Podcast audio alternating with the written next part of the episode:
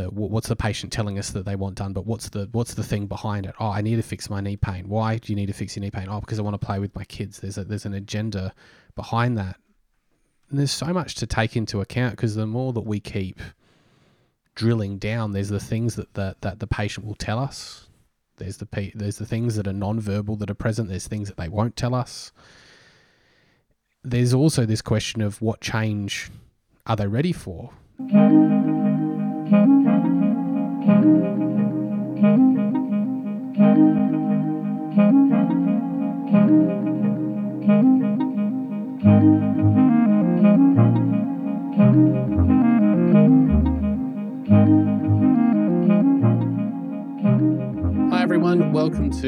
Clinicians, Real Chats, where we delve into the reality of clinical challenges. I'm Alex Murray.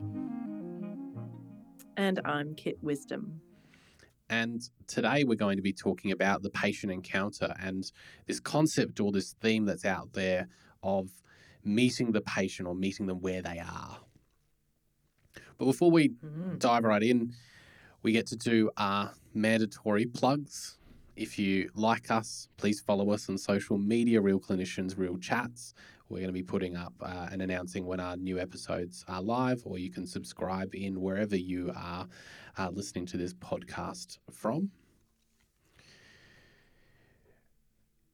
But before we start hmm. chatting, how was your weekend, Kit? Thanks for asking. Um, mine was really interesting. I had mass exodus exodus from my house. So no kids, no partner. I've had five days on my own. Um, and I worked Thursday, Friday, but pretty much Saturday, Sunday, I spoke to no one. And it was so blissful. I was not responsible for anyone. I didn't have to make any decisions, really. Um, didn't have to problem solve, didn't have to listen. Um, hung out with my dog, and it was really, really quite nourishing. How about you? I had the complete opposite. Had the complete opposite. I went away with friends, which is always nice. Mm-hmm. especially people we don't we don't see often. They're from Sydney. We're obviously in in in Canberra, and um, we all went to the snow. And mm. so myself and my wife, we're avid skiers. Uh, we've been skiing every year since 2019, pretty consistently, mm-hmm. and we're always skiing in the same place, Perisher, close to Canberra, and so it was a, a weekend of facilitation where we were doing everything. kind of doing everything. Where do we go? Where do we eat? What do we do? And when you're lots yeah, of mental load.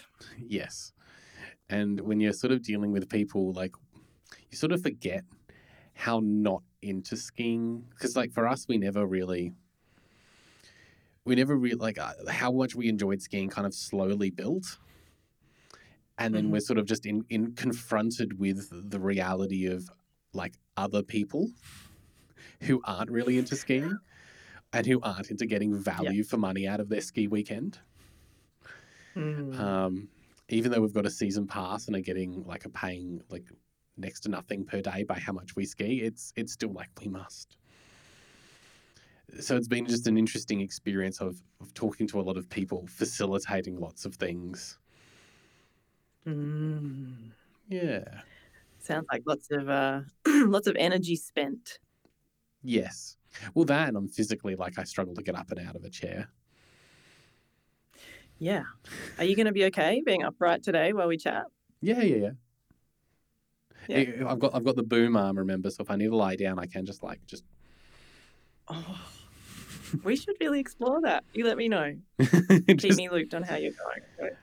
Well, I hate to break, like, is it, this the fourth wall, right? We do have notes on a screen, like little like reminders, and like lying on the ground is not is not conducive. Then you just get like a, you you get unfiltered, Alex. You'll just get me just like just stream of consciousness, which is then I've got to facilitate more because then I have to edit it later.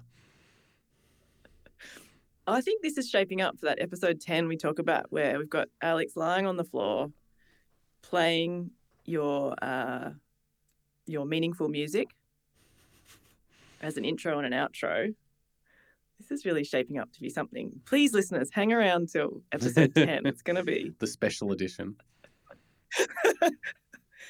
Alex. Um, that's really interesting. I'm I'm I'm curious how the chat's going to go with us coming from different spaces. I might have a little bit of verbal diarrhea. I might need to just pull myself back a little bit, Well, yeah. having not had many meaningful conversations in the past two days. Yeah, I, I guess I'm ready for a really meaningful conversation about the topics. I guess none of none of my friends are in healthcare that I went away with, so Okay. they're all law and finance. okay, Talking that corporate life. Gotcha, So gotcha. I think I'm All ready right, for it, but I'm also ready for not facilitating a discussion, which I think is what out of the two of us I'm more of that person. Yeah, Mm, so that's going to be interesting. yeah. Okay, I'll I'll keep that in mind. Um, did you want to? Do you want me to start on my reflection from last discussion, or would you like to go first? Uh, I think I'm happy to start. Okay. Because, because last time I think I had a really interesting. I guess in reflection, I'm noticing lots of changes because I guess what we've talked about before, I think not maybe not on the podcast. I can't I can't remember, but the way I Mm. approach things is a very cognitive based solutions, very cognitive in terms of having like thinking about solutions and and problems in in very practical, more practical sort of ways. And Mm-hmm. You're very different in the sense that you you bring what more of that embodied process of what's what's in between. So not not so much about thinking about what's what's the problem to be solved, but how the problem makes us feel and how that how that then impacts what what we do in that sort of so that sort of Mhm. space in between. And I, I'm finding I'm after the chat about therapeutic alliance and all of the things that I've been doing, and then you always just took it that one step further of it's not just what we say, it's that space in between. And and I've had a few conversations with people about this. Um, I had a chat with with Mhm. Shelley Barlow, for example, and you know just talking and, and also just experiencing someone who's paying attention to that space in between. I know it's something that I'm thinking a lot more about in my clinical practice, and specifically about how I interact. I'm thinking about when faced with challenges, my, my usual solution is jump up, get into it, like find the solution, find the thing, Mm. and start doing it. Very, very action oriented, very cognitive in that sense. And and sometimes that might not be what people need. Sometimes it might be what people need, but not paying attention to that space in between and how that sort of reaction I make people feel means I'm losing that. So I'm paying much more attention, and, and sometimes it, it's going to be a case of when some people are in a really difficult space, it, it can just be about sitting and being calm. I guess I, I don't want to de- devalue it or, or put it down, but like I think when we think about I'm just thinking about like a lovable Labrador sitting in the corner. Like when you're in a room with just like just a Labrador that's just sitting there that's really calm. Like it is a calming experience to just have like just just Mm. uh, presence in in the room. I'm pretty sure there's some Yeah. some studies about this, and I guess that's what I'm feeling of, of my reflection. What I want to cultivate is is more of that thinking about that and, and thinking about how that might impact my patients. Yeah, definitely uh, pets for co-regulation. Lots of work out there around that. Um, and I think it's it's it's a really cool reflection, Alex. And I think I'll just mention um, Shelley's work because people might be wondering who she is. Um, she's done a beautiful PhD, a phenomenological approach, inquiring into the physiotherapist's experience of working with people with chronic pain, um, which is a really interesting kind of turning the mirror around um, and exploring the difficulties that the practitioners face in in these sort of uncertain and un, sometimes uncharted waters dealing with with chronic pain. Um, but yeah, my I think that's a really really great reflection to be able to bring into the space um, because of what we're going to chat about today. Um, and I think what comes up for me when you reflect on your experience is is really my experience of having these conversations with you, another health professional in in the field, because it really shows me how these conversations allow me to express sort of things that are going through my mind and things that I'm doing in my practice, and the way that you're meeting them with curiosity and with interest and you know um, bracketing or parking your judgment and, and just being open and and willing to kind of meet me where I am, um, it how that has such an impact on my day to day practice in, in with clients, because um, you know before having these conversations, I was sort of feeling a bit isolated and was kind of doing the work I was doing, but I was there was part of me that was afraid to actually kind of bring it back to the physio profession because I thought I might be um, judged or um, you know people might not be curious. Um, so for me, there's real been a real meaningful, powerful shift in being able to have these conversations um, with you, and you know I end up using all the things that we talk about, you know, more confidently or just more reassured in myself in talking with patients. Um, and that's going to have a have an impact for them and then the work that we do together. Um, and also talking about these things brings them and puts them front of mind. So, like you said, you know, you're more aware going into into um, sessions with people. Um, I'm the same. You know, with that conversation running around in my head, I, I turn up and I've got that intentional practice that I want to put into place. Um, so that for me has been again just kind of reaffirms how how important these conversations are for me, um, and it's lovely to hear how they're they're important for you. Hmm. I think when we were we were talking about this earlier, it, it just it makes sense, and, and why conversations can be so pow- so powerful is that if we're not talking, exploring, we're not thinking, we're not, not everything's front of mind, it becomes really, really difficult to walk into a console and be like, so I'm going to do this now. And I've not thought about it, I've not talked about it, I've not done anything with it. I'm just going to do it. Mm. And then it doesn't go well. And then it's, well, I guess kind of think it's, it's of, of course. But yeah, that, that mm. side of conversations, which I don't think we value enough in healthcare, can be the thing that really, really changes changes practice uh, in, in more powerful ways because yeah, we might go and learn something from a course, but it's going to be then that exploration after it, talking with people. Mm. How do we take this and then put it in our own practice? How do we get confident giving it a crack? How do we talk about other people who are having a with other people who are having a crack and it's not going well? I just mm. see so much mm. so much power in that. Yeah, definitely. Definitely. Yeah. So today, what we want to talk about, Alex, is this concept of meeting our patients where they are, which comes with a few different layers that we're going to explore today. And I just thought I'd, I'd ask you, you know, where you sit with that at the moment or, or what your thoughts are. Yeah, I think so. To, for, for people who I mean, everyone's probably who's listening to this podcast has probably heard of this. But to sort of recap what we're talking about, meeting them where they are is this movement, this um, concept. I, I, know you, you've likened it to the the idea of when everyone was talking about, oh, what's their story? So a movement like that, where the idea is that we are not just taking our patients on a journey with us and or trying to pull them along with us. We're understanding where they they are at at this moment with their understanding of their condition, uh, their health, overall health literacy, where they are, you know, with their support network, taking into account all of this understanding of, of them as a person and understanding where they're at on their healthcare journey, and then anchoring ourselves at that point. So, if when someone comes in to the clinic, we're not just okay you know, you've got knee osteoarthritis, we've got this new understanding of knee osteoarthritis. Here, here, here's what we're going to do.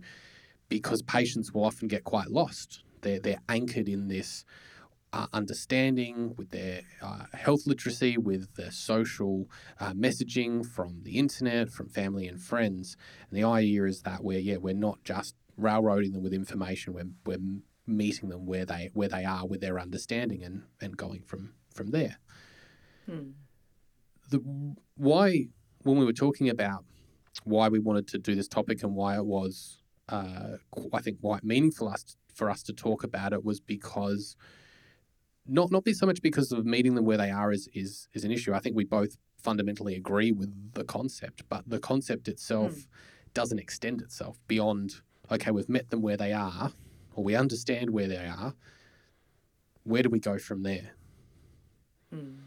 So, you know, what we what we see is a lot of people, uh, and ourselves included, uh, when we first started applying this, going, okay, here's where they are, here's their understanding, here's what they want to do, their agenda for today. Let's follow that.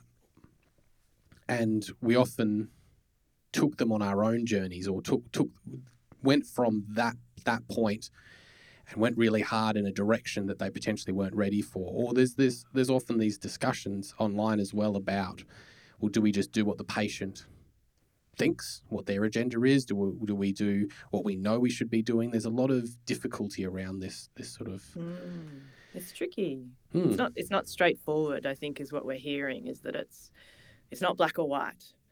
Um, it's not them nor us. And and perhaps what I'm hearing in your words is, you know, the the word agenda.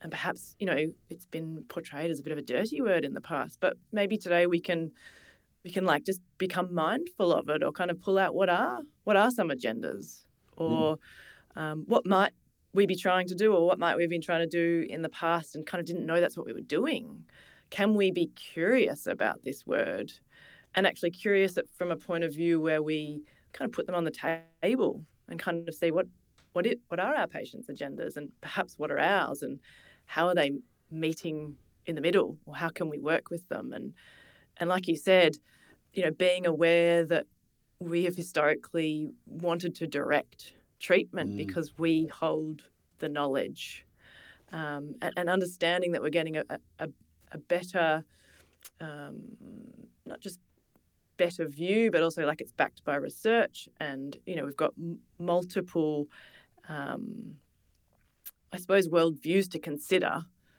um, and, and contexts um, that includes both the patient and ours. So I think it makes sense to kind of well, let's talk about this stuff and let's actually let's not, not judge our agendas. Let's just be curious about them and understand like where might they be coming from. Or um, I think we mentioned in our in our last podcast a little bit about um, you know attaching our identity to our success, and that framed as you know pain minimizing someone's pain or making it you know go away or or getting someone full function. Um, and this idea that perhaps, you know, what happens if we don't have success in that in that way? Mm. Does that mean that we're, you know, our our role as health professionals is is not useful, or you know, we're not doing a good job, or you know, if we haven't fulfilled our agenda of X, Y, Z. Well, that that's really what when we were were talking about this this topic why it sort of came up is that is this concept of agenda that we can meet someone where where they are currently, but the direction that we go in is whose agenda are we going to going to follow? Is it mm. we've got a we've got an agenda which is we want to try and get that person better, and there's a lot of assumptions in that. We talked about, as you said, you've talked about success. What is our idea of success? What is the mm. patient's version of success? Mm. But it's interesting because the more that we talk about agenda. So we know we've labeled this episode, you know, meeting them where they are, but really the the subtext really that comes into it is agenda is well, what is the patient's agenda that they're presenting with? I am here mm-hmm. today for I, I want to fix X treatment. But then what is their agenda underneath? It's often that that case of, you know, we talk about the what's the patient telling us that they want done, but what's the what's the thing behind it? Oh, I need to fix my knee pain. Why do you need to fix your knee pain? Oh, because I want to play with my kids. There's a, there's an agenda behind that. Mm. And there's so much to take into account because the more that we keep drilling down, there's the things that the, that the patient will tell us. There's the mm. there's the things that are non-verbal that are present. There's things that they won't tell us. Mm. There's also this question of what change are they ready for? And that's that that crux point that that that we're talking about, where what what their agenda is, what our agenda is, where do they where do they meet? A patient's mm. agenda might be, well, I'm here for a massage. I'm here because I think that's going to help. And there's a question of, well, what we know from our knowledge is that that might not be the most effective treatment for them Mm. at that stage. How do we navigate? You know, are we just giving into their agenda? Are we just following ours? How are we meeting? There's there's so much. There's a lot. Mm. And I think what comes up um, for me when I think about this um, is sort of about meeting what's in the room, like you said, both verbally and non verbally, but kind of you get that sense, you know, like you can. I just had someone then who popped in and, and, you know, I think they wanted hands on, really. I think they wanted some some input. And then as we were kind of discussing about what we were going to kind of um, use the time for, um, there a lot of a lot of sadness and grief came out that I just met in the room, you know, and it was really interesting because, and she still didn't didn't really want to verbally acknowledge it, but but being able to be there with with what was coming out in the moment um, was really interesting because it was in complete contrast to what she was saying. Um, so it's like she she wanted to hurry up and get on with treatment, but the energy in the room was like kind of saying, "I, I want to stay here and and and acknowledge this." Um, and I, you know, that that for me, I was just thinking about what would I have done with that when I was, you know, ten years ago as a physio, um, and I probably would have ignored the sadness and the grief and the tears, um, or not known what to do with them, and probably just followed her agenda of like, oh, right, let's get on the bed and let's let's do the treatment, you know, hurry it along. Um, and this time, I kind of, you know, I didn't. I, I we acknowledged we sat in it for a little bit. I still, we still did some hands on in the end, but it came after we kind of met um, the energy in the room or what was really kind of presenting right in the moment.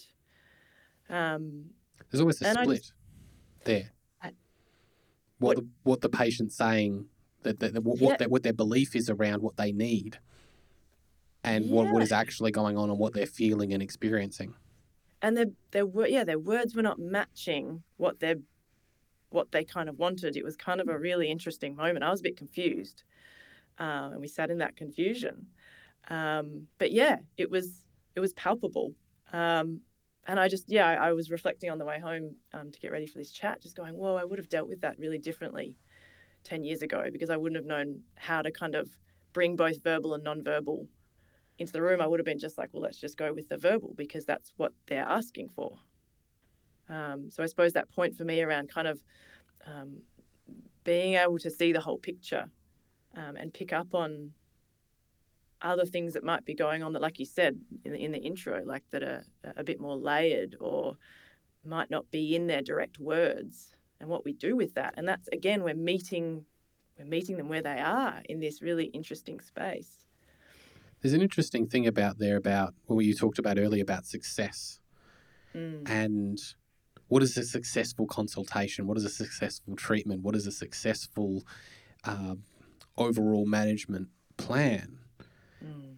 And I'm interested for you to talk a bit more about that, maybe in, in this specific case, on because if you had an expectation, because that's what it is like an expectation on yourself to have be successful, to have some meaningful pain related change or a meaningful conv- uh, consultation, so they left with, Mm. with something that was going Mm. to fix them, how that's different from from now and, and, and how that how you've changed your perspective to be able to be more comfortable.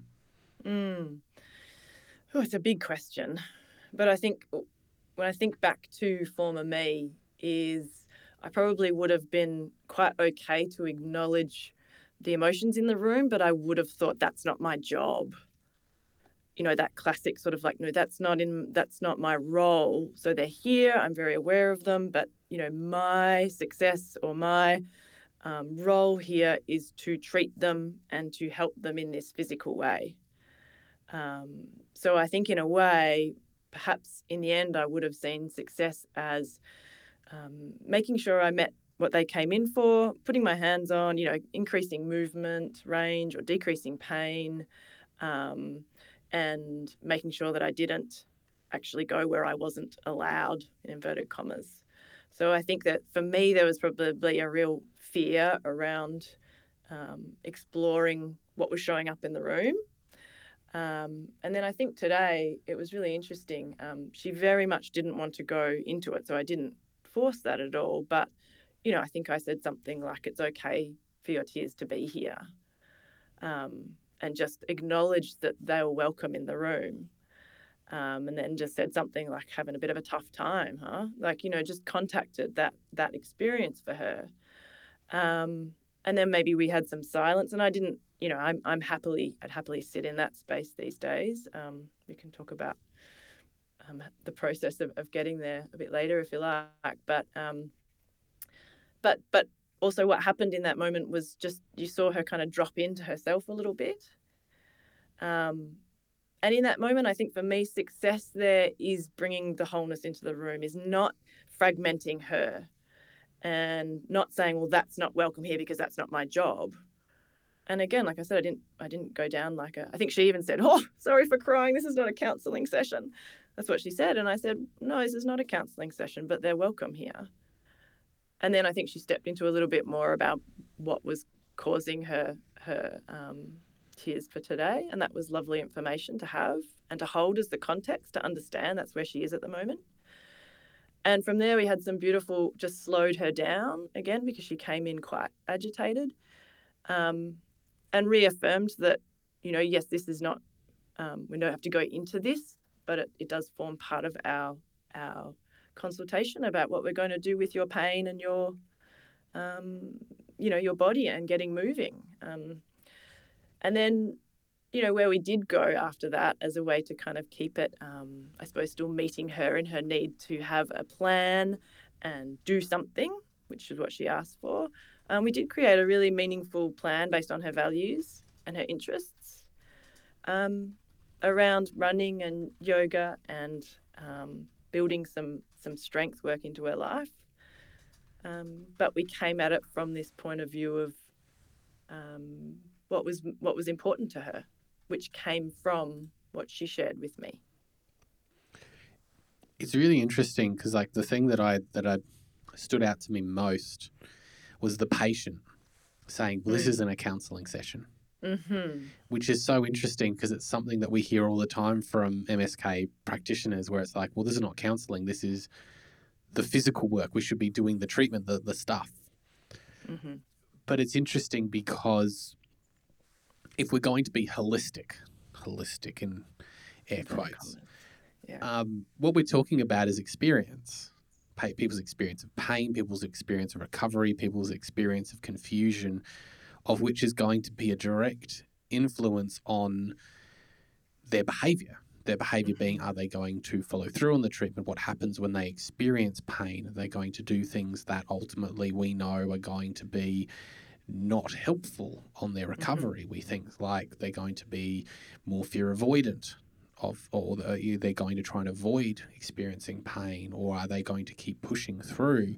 Are they going to listen to their body? Are they going to, um, you know, ignore their body and their sensations and just keep pushing? All of these things are there, mm-hmm. and if we're not, and I, I guess I go back to using the the framework where I I come from, which is you know we're not dealing with distress where we're working alongside it.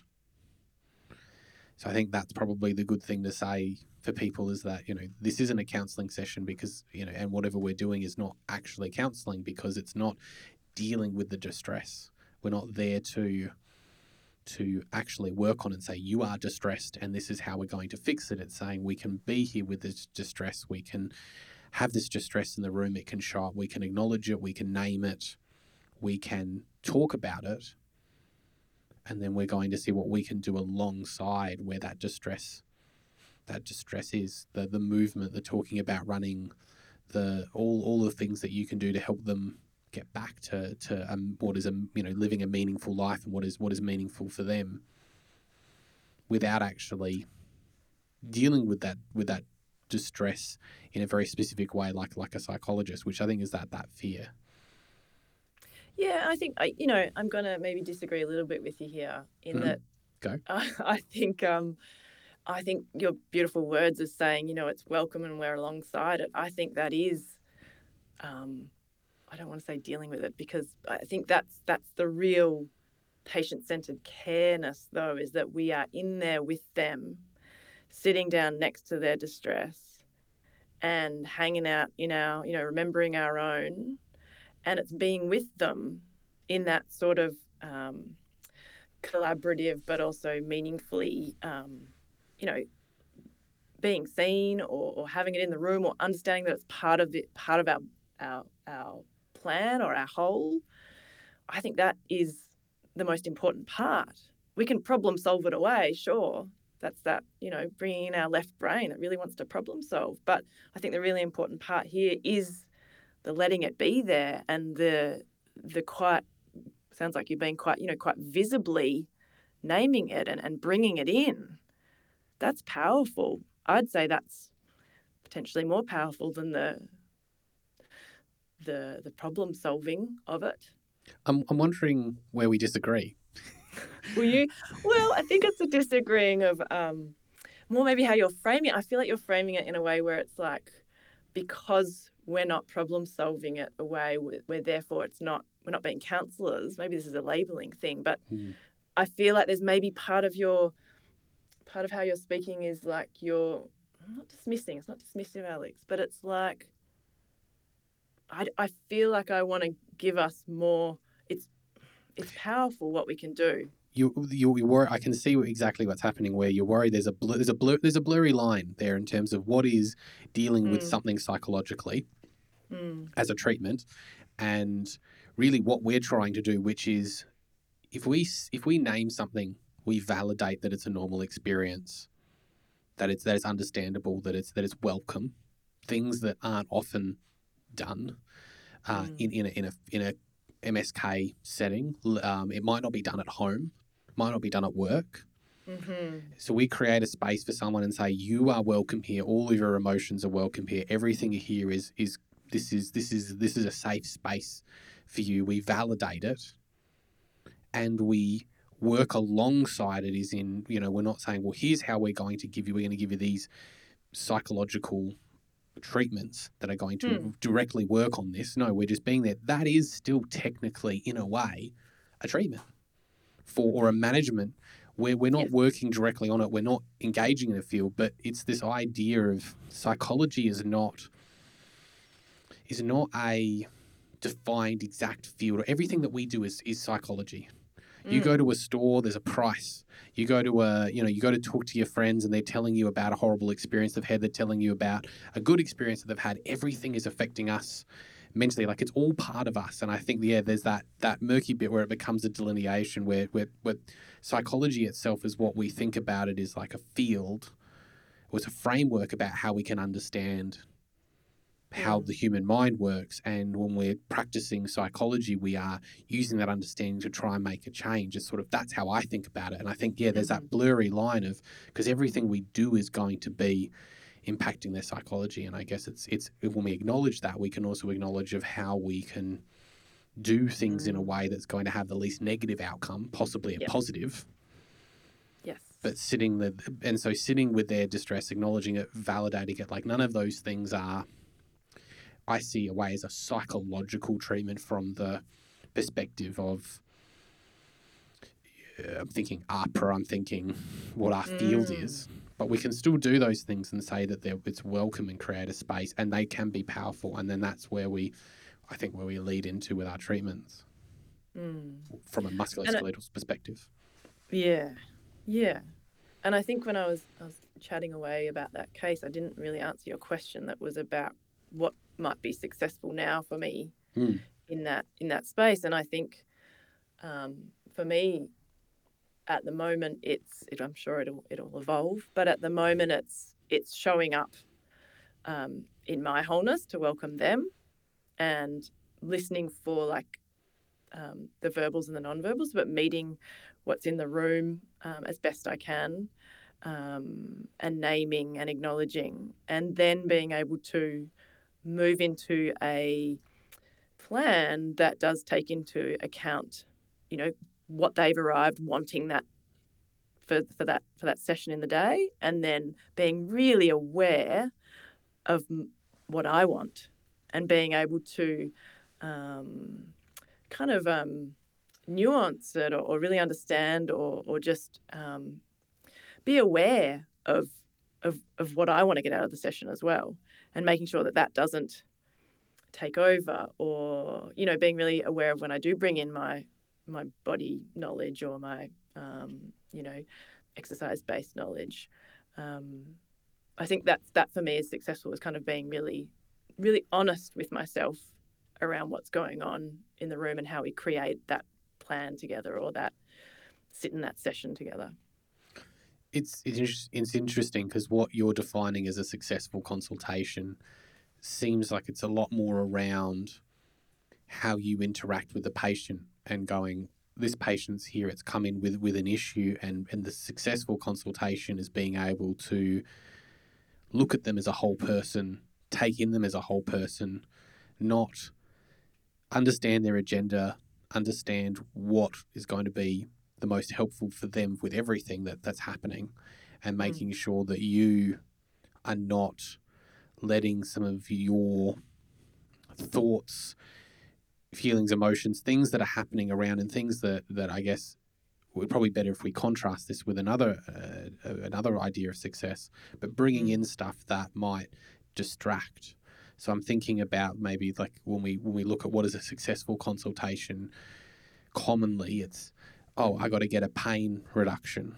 I've got to have a have a 14 step plan. I've got to um, you know provide these treatments. In mm-hmm. contrast, like a successful consultation, and this is sort of where meeting them where they are is sort of lacks is this well, what is we've met them where they are where are they where are we going from here? What is success from that that point on? understanding mm. someone's maybe in a space where they don't understand exactly what's going on, or they have a, a not so great understanding of what's going on. There's lots of distress and lots of other things going on, and then we go, great, they're here. How do we get them to our success point? Mm. Our success point on our agenda, which is we have to get them like I think you know plantar heel pain or someone comes in with plantar heel pain oh the successful thing is to convince them to get into orthotics because that's mm. that's the the thing that is the most effective, the thing that, that I've seen to be most effective. So that's that's the agenda, mm. and bringing that in derails the or, or even if where they are now, great, we want to get them where they are. Well, where are they, and where do they want to go? What's important to them? What helps them in their life with what's going on? And that might not always match our agenda. Where yeah, contrastingly, you're like, well, how do I meet that and use all my knowledge to get to take them on that journey that they that they need to go on that they understand is is the best for them that works best mm. in their life yeah when um, i'm curious what's coming up for me as a question for you around when you might have been actually aware that you had an agenda like from that place of like um, it becoming oh, I, I do want to put people in orthotics. Oh, I really want to get them strong. Um, hmm. It's interesting because when you're asking a question like that, it's I think we already sort of know that we have. I think there's probably two parts. There's when you know mm-hmm. there's an agenda, and when you know that it's impacting treatment, or when you think that it's impacting treatment in a negative way. Mm-hmm. I think to a, to a certain degree, we all know we have an agenda. We have to get that patient in. We have to get that patient out. We've got a set period of time. We've got a series of treatments available. And mm-hmm. the goal of most private businesses, where at least you know, in Australia, most of us work in private businesses and are, are paid or, or compensated on treatments provided. We've have so there there is naturally inbuilt all of these agendas in terms of mm-hmm. what we what what we're trying to do. There's the agenda of in terms of there's some of the things that are maybe a bit more silent. Our agendas are going to be based upon what skills that we have. Mm. You know, if we don't if we don't have the skill to do something, and we or we don't acknowledge that that we're that we're we're um, only treating with those those skills. There's there's the component of that. When do we realize that that's impacting us? So I guess there's not really a a point in time. I guess it's more just been slowly over the years acknowledging when someone comes in what I've been thinking mm-hmm. and what I've been identifying over the time that might be impacting where where we go. And I guess it, it still sort of happens a lot where we where I still think of their patients and we they, they mention something or they bring something up or they, they, they're heading in one direction. I go, great, I really want to talk about this now because I think this is going to be really helpful for you. Mm. And that's sort of where we go back to meeting them where they are because there's not, we got to consider is that the most effective thing for them? Is that the best thing for them in, in that moment? Is that what they're ready for? And in some cases, yes, they're ready to be challenged on that. They're ready to hear some bits of information. Maybe they're that's going to be really good for them. But in a lot of cases, we're not. What I've been slowly doing over over time is realizing more and more when that's coming up, and just becoming more purposeful when I'm going to do something. So rather than it being a case of this person has Achilles tendinopathy, we're going to give them calf raises. That's that's my agenda because that's the most effective effective treatment Mm. or, or the, the the most one in RCTs, the, the the the one that's most recommended. Well, that's that's what we're going to do. So, what do you think you do a bit differently now? Like, because that would still be, you know, one of your tools or treatments is going Mm. to be calf raises for that condition. How do you, what do you do now that kind of is a little bit nuanced? I think it's it's mm, trying to. It's very similar to your approach and very similar to where you're at um, now, which is just what is get being again and acknowledging everything that's there. Mhm. is probably the the point. So a good example is that a patient come in uh, last week, first first thing in the morning, and just had so much going on, just so so so much, from the perspective of um, you know hypermobility, um, fibromyalgia, um, potentially another rheumatological uh, condition, a history of of uh, and a current sort of actually, um, as we started to unravel and and talk more, we discovered more and more layers. You know, so there is a radiculopathy present as well that might be interacting, might not. It is going up, it is going down. Um, you know, all of this sort of stuff hasn't been diagnosed or acknowledged. If anything, ignored Mm. since they were 17 years old. They're now uh, in their 40s. Wow. And yeah, there's just a lot, a lot, lot going on. And the difference now, and so, so they came in with a very specific agenda, which was I'm Mhm. here for, for footwear advice, I'm here for advice around specifically what I'm going to do because I've got a referral to an exercise physiologist, I've got a referral to, to a physiotherapist. I'm here to figure out what I can do to get things right so I can go to that, that next step. Mhm. And what was what was very different about that type of consultation is is you usually exactly what, what you said before. I usually just go, okay, great. So what are we going to do? What's the shoes? What's the this? What's the that? It was more about taking into account everything that was going on and what that patient was going to be ready for. And so, you know, when we talked about it more, you know, the biggest issue with her Achilles wasn't actually physical activity at that point. It was the fact Mhm. that she also physically couldn't wear most shoes because it was an insertional Achilles. It was rubbing on the back and she had a terrible time finding shoes. And so when, you know, we could have talked about exercise, we could have talked about heel lifts, we could have talked about, um, you know, done all of these sort of other things. But there was a lot of it was acknowledging, she, she literally booked in the appointment. It was less than 24 hours after she'd gotten all of these diagnoses confirmed and a plan created. So she hadn't really had a lot of time to settle in. Um, I'm, I'm about to go away on, on holiday. So she was like, I've got to get in, got to get in as quickly as I can to see to see Alex before before he goes away. And so yeah, there wasn't that time. So there was still a lot of messiness in the thought process. There was a lot of trying to make sense. And so Mm. where I was felt like I was a lot different as to what I was in the past was being able to acknowledge all of that that was that was in the room the the stress there was a lot of talking back going back to this is what's happened in the past this is what's been ignored um, this is what I've been Mm. experienced for a long time these are the patterns of behavior that I've that I've worked around because I haven't had medication to help control body pains.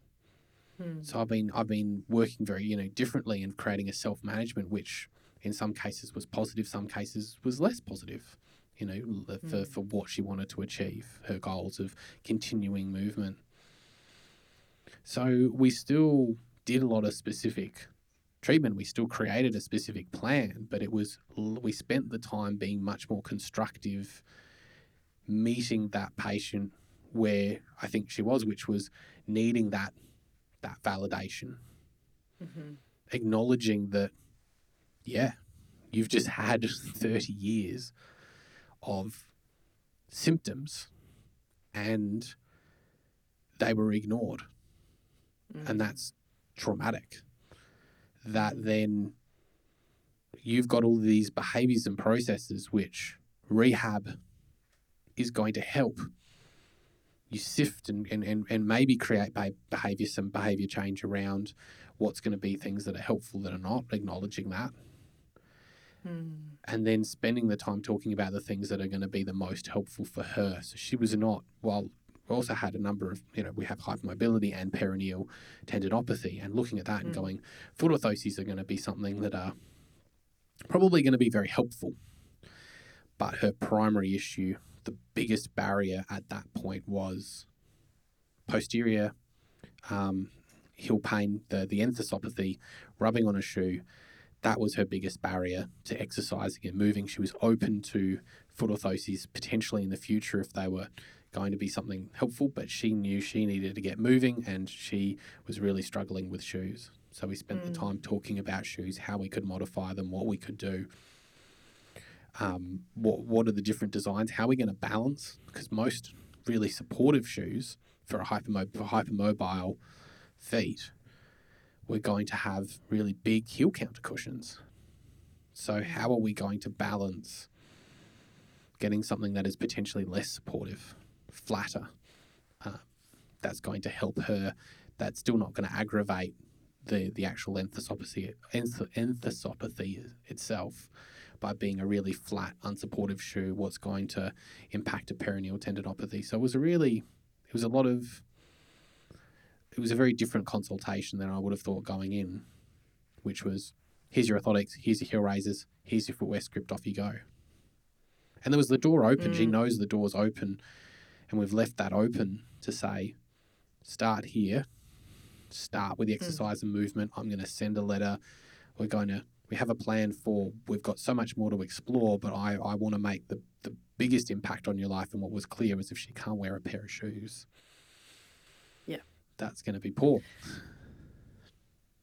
And I think what I love about you telling that story and kind of walking your way through it is that that naming process and that acknowledging of her past and when she mentions it to be able to kind of meet that and not brush over it or or you know not meet it or not not acknowledge it but kind of that taking that time to in those moments and it might not be long it might just be a little bit more time spent around that comment or you know slowing your body down and and and saying that's this is this has been a long time coming and this is a big change you know and and being able to actually be with her in that moment because yeah like you said the day before she probably hasn't processed it much. You're potentially the first person that's processing it with her that first step.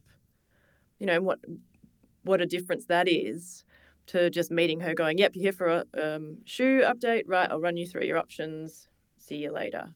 You know it's it's really different I'm thinking about success. Going back to that Mm. point, and this is this is really the crux. We we said the, the point was about agenda. The well, that was the real sort of point behind this. But uh, you know, the point behind that is going to be success. What is success? And it's interesting because when I see a lot of what we're doing RCT wise, you know, and pushing people and saying this is what you need to do with them, this is the the diagnosis, then this is the treatment. There's a Mm. really neoliberal economic um, presence in in that sort of push.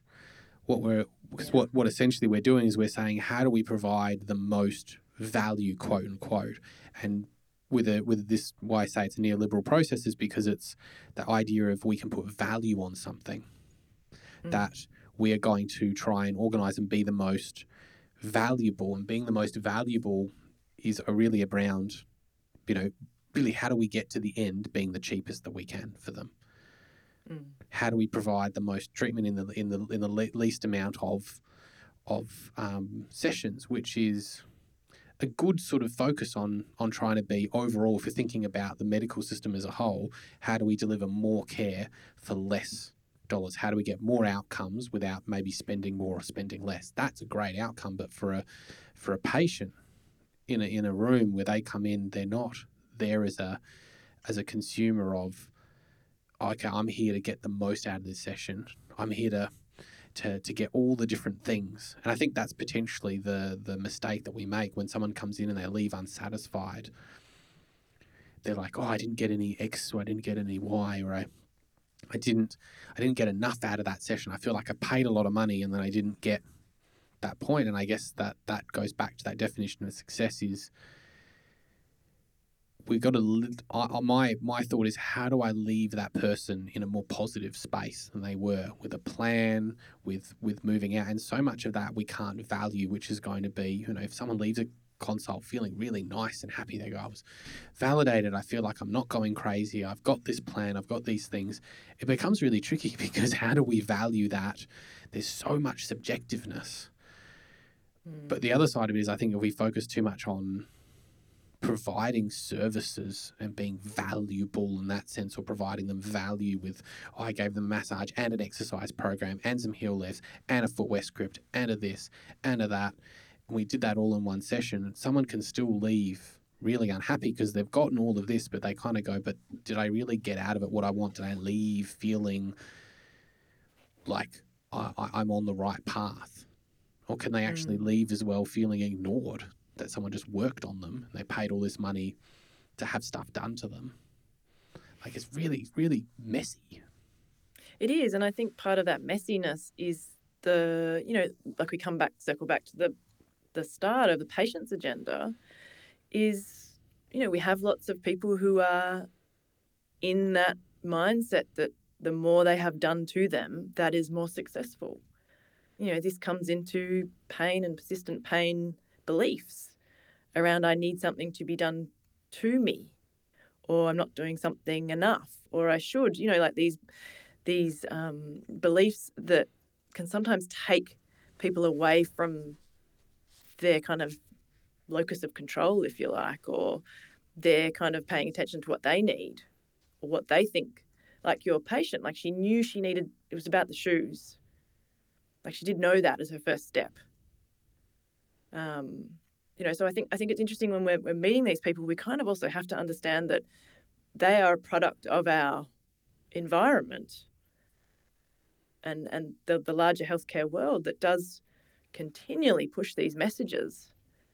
Um, so I think it, it kind of layers again to really meeting someone where they are in their beliefs around pain or exercise or their body. You know, the lady I, I spoke about earlier, um, one thing that came up about halfway in when we were kind of whiteboarding meaningful goals was around um, her, you know, her her mother's and her grandmother's view on women's bodies, which is is feeds directly into diet culture and um, uh, beliefs around obesity.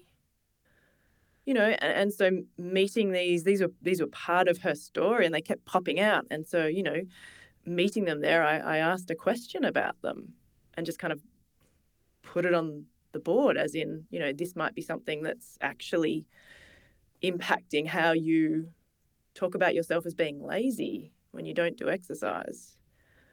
You know which is again another and how she actually doesn't like her body much and covers it up a lot when she exercises.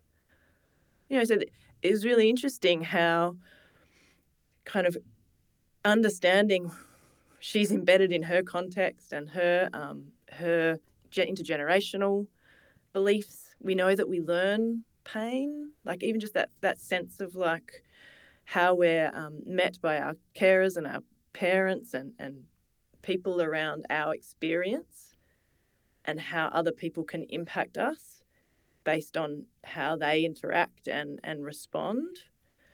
like and that probably that point was probably the biggest point that came out of the session when we did our reflection at the end i said you know what's what's landed for you the most today or what's really resonated? And she's like the way the way that i relate to my body and how i actually want to start being a bit more gentle. Um, and that was the word she used was was gentle. She hadn't she doesn't we can't you know she doesn't want to switch to just be in love with it when she hates it but she could sense that there was this need to start to relate to it differently um, it's so interesting because that what your that patient came in with an idea of what she was going to get mm, I came in with an idea of this is what I have to do. I have to kind of fight my body and I have to push it into place.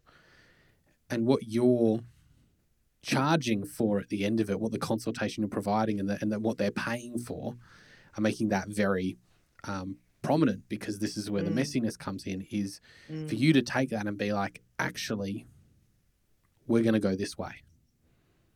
Actually, you know, we there's actually something else going on here that we're not here to whip your body into shape. We're actually here, and we've got to acknowledge these things. And it's sort of almost then you're inviting in that process by acknowledging and naming and and bringing up those things to the surface, mm, inviting that person to to see if that's something that they want to explore, change, inviting to see if that makes sense, inviting that that change of behavior in, in, in the future. which- yeah Is then is that, you know, what the patient you know, no patient's really gonna come in and go, you know what I need? I need a reconceptualization of why I think about pain and my body. So what I'm Well- gonna pay for. But I, I think I think lovely. Imagine if we could put a sign up there. Do you want to reconceptualize your understanding of pain? but I think no, I put, uh, something popped into my brain just then. I think it comes back to um, uh, it may be part of the our agenda stuff, but we know from the research that pain beliefs impact people's subjectivities and how they engage and, and behavior change. Again, doing air quotes. You know, um, so if we if we kind of take the view that that our agenda is to change people's behavior, um, but it's like how are we meeting that? How if we don't want to force it from that sort of again that neoliberal sort of push, um, how can we then create an environment for change to be invited, whilst um, understanding that things like pain beliefs and and how people do conceptualize their experiences are deeply embedded. I had to stop myself there while you were talking when you said that neoliberal focus to like whip them and I almost had to stop myself from doing like a really bad German accent thing like we will we will whip your body. No more pain. Well, Um, and sorry, last bit can I say there? mm, It was really interesting when I did do some um, a little bit of input at the end. She really loves pain, so I just thought that was really interesting as well. And we and we just um, we just named it, and we acknowledged it. I didn't. She's like, "Is that bad?" And I'm like, "No, I'm just really curious." But she was like, "Oh yeah, that's good," you know. Um, but she'd also talk and talked about having a relationship with a body that was around you're lazy, you know, you Mm. need to be doing more. So I'm just so curious around these little moments around what is her experience of pain, what have her experiences of pain been that's informed how she arrives in the room today. Um, So I'm I'm I'm curious now as to how we can, having explored all of this, how we can help people on a journey of of moving from this idea of success that that that we have uh, very, I think, rightly started with, which is reduce pain, you know, have all these outcomes because that's that's what we're taught, you know, that's what we have in studies: outcome measures, outcome measures, outcome measures. How do we move from that space to sort of one that is more open to other other ideas of what success is Well, I think what popped into my head just now, as you said, outcome, outcome, outcome, um, is that it's going to be scary to, you know, just be told you need to just drop outcome. I think I think outcome's really important. You know, I think we need to hold both. I think we need to be able to understand that um, outcomes are how we have got lots of our research, and you know, it's how patients say, "I had a, a great experience." So I think we need to hold that, and we need to make space for um, how can we f- maybe be more aware and mindful and kind of intentional around our own stuff and how it enters the room. Um, and maybe it's this this tricky part that you know I remember ten years ago I was just super afraid to do something that I didn't have skills for, you know. So I ignored, in a way, or kind of dismissed the harder stuff because I didn't I didn't have the skills to do it. So there was that real vulnerability for me around I don't know how to treat persistent pain because it doesn't fit into this just do exercises box. And that's the one that I know. So, um, you know, that was, um, I, I would have treated lots of people back then and, and kind of invalidated them potentially in some way, shape, or form because I didn't have the skill set to to meet all parts of them or even be able to say, I don't know, but I'm going to help you find your next step.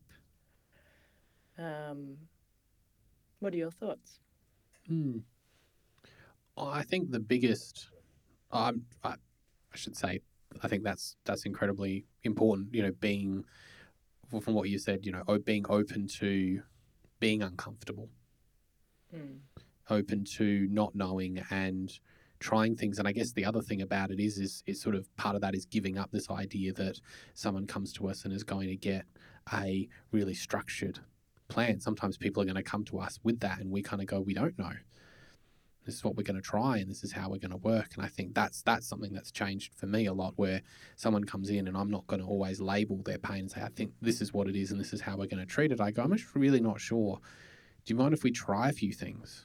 What if we go Mm. down this pathway? Just you know, with what's going on, it doesn't completely match. What if we go here and there? And I think of one patient that came in that was in you know a lot of pain, but we got stuck between two diagnoses, and I just said, I'm really not sure. What if we just try a bunch of stuff?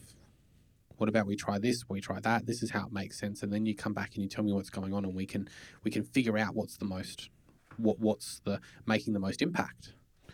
And that was really successful. That was actually really really helpful for that patient because they came back and they had a lot of clarity Mm. at that point as well about what was re- what was going on in terms of because I went I went away and I did all these things and I thought about it and I had all these experiences and this is what's happening. And we went this is what's this is what we think is going on. This is where we're going to go. But I think probably the the biggest sort of sh- one of the biggest sort of shift is is learning probably acceptance and commitment therapy. Mhm. that would probably be the one where the it's it's a um, psychological framework uh, and and treatment process that doesn't work directly on distress. It's it's a one that's supposed to work alongside it, and it's all its the entire goal is is how do we help people live a meaningful life, and by doing so, it's helping them be more psychologically flexible. So it's just things that how we can talk, how we can approach people in a way that in our conversations that can help them um, yeah, be more psychologically flexible. So I'm thinking about, you know, contacting the present moment is one of the key things, and it's about helping how we can have conversations that that help people focus on the here and the now, rather than living in the future. Oh my God, everything's going to be terrible. Everything's going to be really, really bad. Or living in the past. Oh my God, I've been, you know, there's been so much going on, and I've had all of these problems, and you know, oh my God, my body's fragile. It's like how how do we contact now and listen to our body now and focus now on what we're going to do as our next step.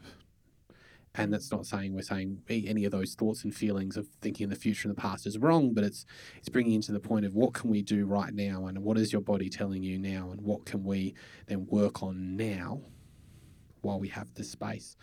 And that then opens up potentially then opens them up to okay, we start doing some more exercise. We start pushing our body into places that we thought would be bad because of what we thought's happened in the past, or thought would be bad because we're worried about what's going to happen in the future if we exercise and move in this way. Hmm. So I think having a, in terms of an upskill, that has been incredibly helpful. Not so much because I've done a lot of work around the like the specific techniques, and it's not so much the techniques itself; it's more of the the thought process behind them, the, that framework that's been probably the most helpful. Hmm. I think for me, when when you bring up ACT, um, that that framework as well has kind of been embedded in my practice from that point of view of values and, and meaning and um, yeah, really, really meeting what's going on in the moment. I think also for me, um, self determination theory was a, a, decent theory to start to really, um, again, bring in, bring in these skills, um, and it really helped when we are also just making plans where you, kind of when I was navigating that space between moving from expert and agenda to shared collaborating, I actually really enjoyed it as a way to kind of um, light the path. Um, so, self determination theory speaks, it's a motivation theory that is about building intrinsic motivation. Um, and it talks about creating conditions that have autonomy, competence, and relatedness. So, I did this today with the lady that I keep talking about. And I sort of said, you know, if we can build these in to your program, we're going to have more of a likelihood or a sustainability towards you know intrinsic motivation especially if we couple them with your values and interests so you know i think that's a lovely way to kind of start because you can say to the patient like i need you to have some choice here it's really important that you choose and it's really important that you have some sort of relatability to this so i don't want you doing the exercise that you hate like what do you like doing or do you like doing it with a friend like is that the relatability or is it um, you know, it it reminds me of something important to me in life. You know, what what's the what's the relationship there? And then that level of competence. So not, you know, it sounds really simple, but like not starting someone off on a program that's unrealistic and they can't actually put into their life or they don't have the capacity for or the strength for. You know, you could put competence into lots of different areas, but it it just is really lovely when I actually explain it to my patients so they know this is how I'm framing our plan and that I would like to know if we're not meeting those conditions because then our environment changes and we're not building that intention towards the intrinsic motivation. Um, so I love self-determination theory as a as a, a, a theory to kind of scaffold my shift yeah. And it felt really sturdy. It felt really reassuring. Um, because also motivation from a, from a behavior change point of view, um, you know, that's we need we need that. Um, but it also really gave me that sense of we're creating an environment. It really hit that home again and again. And when you put that into action and you do it with someone, and you explain it like we're doing that, that really takes me back to journey, not outcome. Mm-hmm. Environment, not telling. Like, what am I cultivating here? As a, I think this is a, a lovely point to sort of fi- finish up on, because I think, well, when we're thinking about what I'm thinking about, what distresses people the most, clinicians the most, or what's what's the things that keep coming up as a real source of of, of sort of problems in their practice is you know you, patients not not engaging patients not following through on plans um, this sort of this discordant sort of problem you know where where you've got a clinician that's not gelling with their patient or patients not gelling with the clinician and there's this sort of this clash of, of, of what is in some cases agenda and what I what I like you know when we're reflecting and contrasting or, or you know, really just combining, you know, these sort of different ideas. They're both self determination theory, acceptance commitment, you know, being vulnerable, being open, noticing everything that's in the room. They're all things that help address those major points. They're a re- reconceptualization on what we think they should need, like clinicians should do.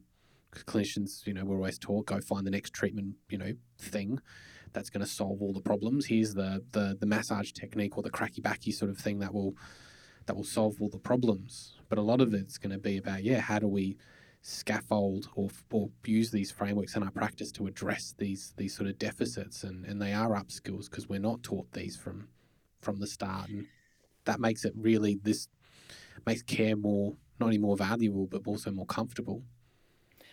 Well and i think to further add to that point is we can use those frameworks with ourselves and then we can we can build competence and autonomy and and our motivation for our our treatment and we can we can turn act on ourselves and look at our psychological flexibility and our meaningful life and our values and all of a sudden we're using the same frameworks and applying them in our life which then you know builds beautifully into this nourishing more valuable and meaningful journey as a practitioner mm. um, and I think that's just so important because, like you said, if we haven't learnt these skills or these frameworks, it makes sense why we might not have that experience yet. Mm. I think that's a that's a beautiful place to end. I think we'll include some some links in the podcast as well to, to self determination theory, acceptance commitment, some some resources that that we recommend if people are interested to to check out. I think it's been a, a really good chat where we're talking with we've sort of started with this concept of meeting people where they are and really shifted for not we can meet people where they are, but it's it's what we do from there. And I think we've got a lot we've covered a lot. Well, and I think where we've kind of slightly ended up is maybe meeting ourselves mm-hmm. at the same time. Yeah. Well, thank you everyone for, for listening. This has been another Real Clinicians Real Chats. I hope you've enjoyed it. As as always, you can follow us on social media, Real Clinicians, Real Chats, Facebook and uh, Instagram. If you want to get in contact with us, you can email us, Real Clinicians, Real Chats at gmail.com. If you want to follow Kit, where Kit, where they can, where can people find you? I am Wise Ways Kit on Instagram, Wise Physiotherapy on Facebook, and wisephysiotherapy.com.au. If you want to follow me, I'm the Rehab Podiatrist, the rehab rehabpodiatrist.com, uh, and the Rehab Podiatrist on Facebook, Instagram, Twitter, TikTok. Unfortunately, we'll keep that, that will keep coming. But join us uh, next month uh, where we'll be uh, talking about another valuable topic to uh,